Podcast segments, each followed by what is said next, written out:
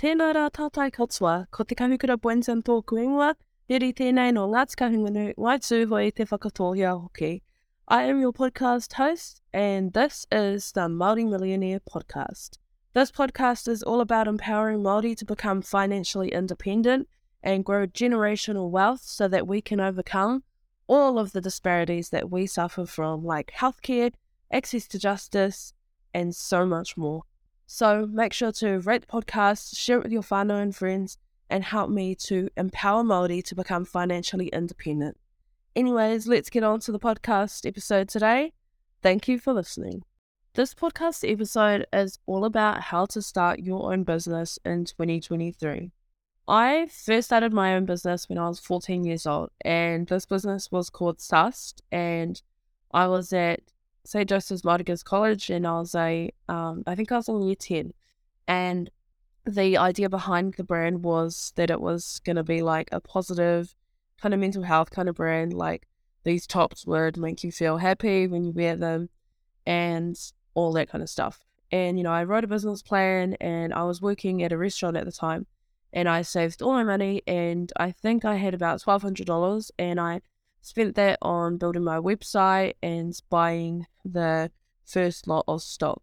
That first lot of stock, I had 50 t shirts and they were in um, a var- variety of different colors.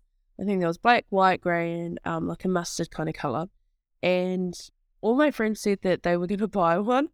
And, you know, I trusted that. And the biggest thing that I didn't do was market research because once I put that order in and they came, um, no one bought any. Well, you know, I had um, my very lovely auntie, thank you, Auntie Nisi, for purchasing um, some t shirts. My brother bought a t shirt, um, and I think one stranger bought a t shirt.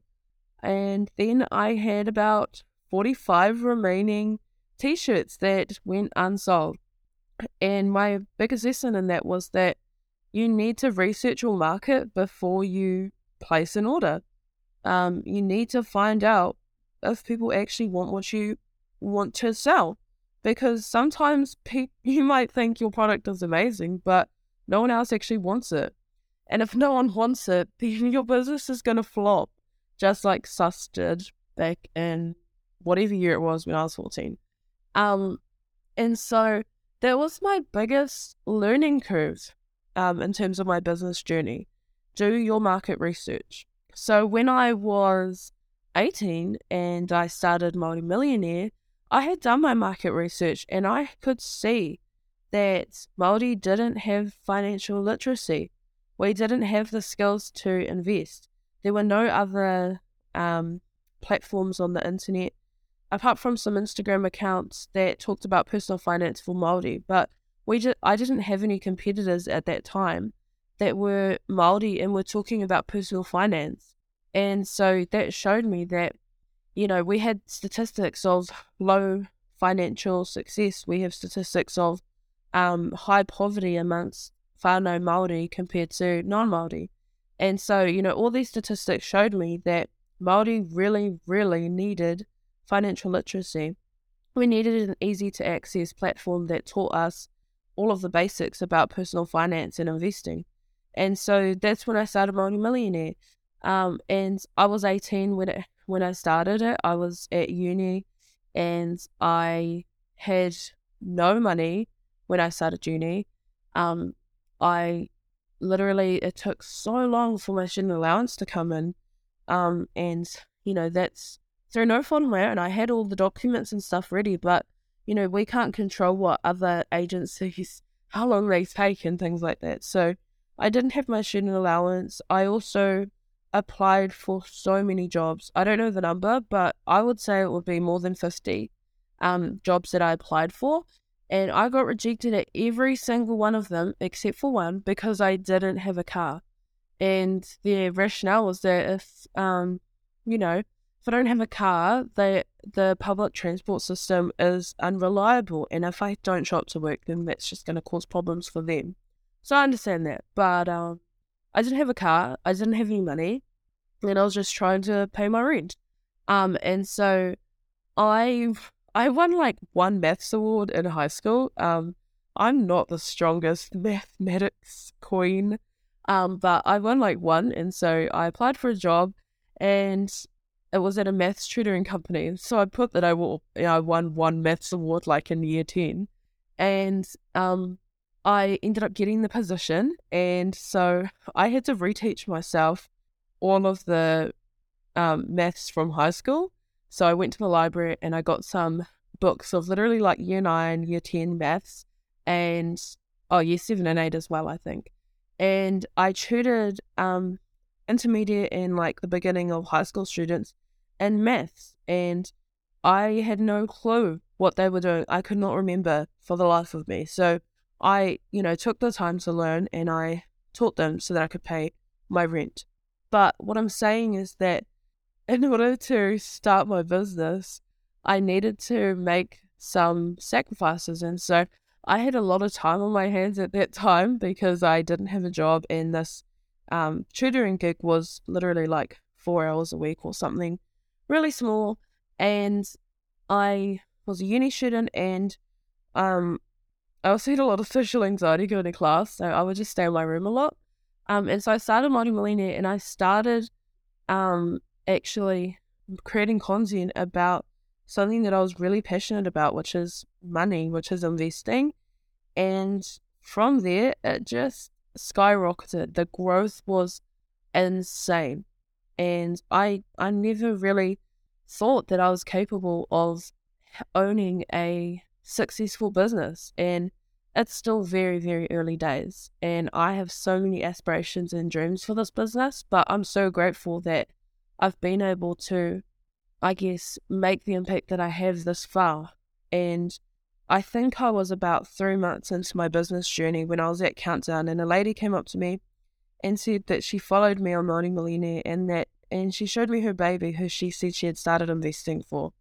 And that moment for me was like, wow, you know, if I'm able to influence one person's life, then I'm so happy.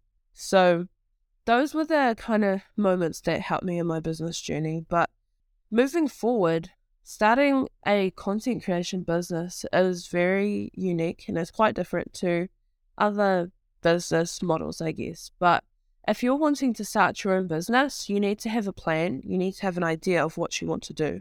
So for me, it was to help Māori become financially independent. And there were a few different ways that I planned on doing this. One was through a podcast, uh, one was through a blog. I wanted to have a YouTube channel, um, and then some active social media accounts so that someone could engage in my content every single day and learn something new. So, if you're wanting to start a business, then you need to make a plan as well. Say you want to sell candles. If you want to sell candles, you need to have a plan. How are you going to market these candles? What are the candles going to be like? Do they um, have different flavors? Where do you import them from? What is your brand's key idea? Like, are you an environmentally friendly candle business or do you um, make candles that look really pretty? Are they really, I don't know, are they pink candles that um, every girl wants to have a pink candle or something like that? You have to have a vision behind your brand. And if you don't, then I think it's really hard to actually move and grow with your business. And one of the books I read, it's called Start With Why by Simon Sinek. Hopefully that's how you say his last name. But he talks about Apple, and Apple is an ultra successful company. And what they do is that they challenge the status quo. And I never really understood that because, you know, I just see Apple as a tech company. Um, they make phones, they make um, really expensive laptops, and all these weird gadget things that cost uh, more than I have. So I didn't really think about it. But what the book was saying was that Apple has a why. They have a strong why behind their brand, and that is to challenge the status quo. So if you're buying um, technology, their technology is going to surpass in terms of quality and longevity and all these different things. And that's what they sell. They don't sell iPhones, they sell this message behind it that their products are better. And that's what's really important when you start a brand. And so I'd really recommend reading that book, Start With Why by Simon Sinek. And it just talks about your purpose and your vision behind your brand and it being so important. I want to share with you three of my best business hacks or advice. The first one is to really use social media as a marketing tool because it's super duper effective. I have started many blogs in my life, and the one thing that I didn't do with the other blogs I started, which all of them failed, was use social media.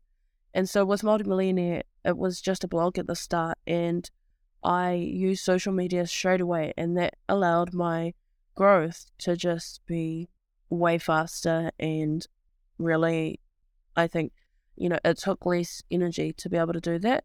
So if you're starting a business, go onto every social media platform and secure your handle. So um, with Māori Millionaire, I secured at Māori Millionaire underscore on Instagram and on TikTok and um, Pinterest and Twitter and Facebook. Uh, you need to do that first because someone else might steal it later.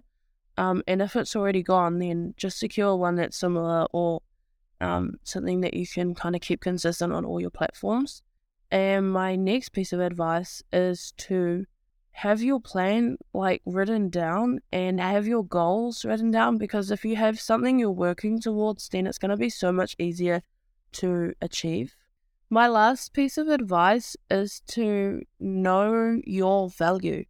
You have to be confident that you know what you're doing and that you are doing a good thing. And it's all in your mindset.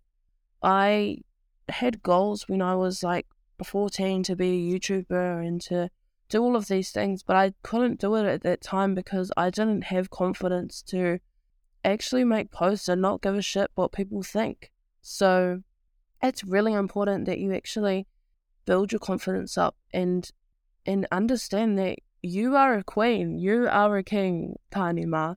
So be proud of who you are. And I read oh, I didn't read. So my one of my friends told me this really, really inspirational whakaaro, and she said, when you doubt yourself, you're not doubting yourself. You're doubting your tupuna. You're doubting your kuia and your kaumātua. And that just really hit home for me because my kuia, she's almost 90 and she is the strongest woman I know. She is, um, she has so much strength and kaha and mana, and she's just she's just amazing. my nanny May is amazing, and if you went to Kura and Kahungunu, then you'll know my nanny May because she was a kaiako.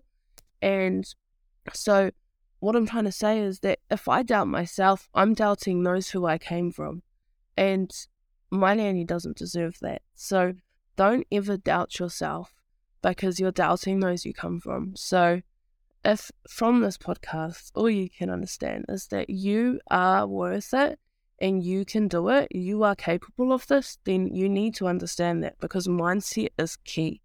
But thank you, Etifano, for listening to this podcast episode. And I hope you all are able to start your business this year if that's your goal.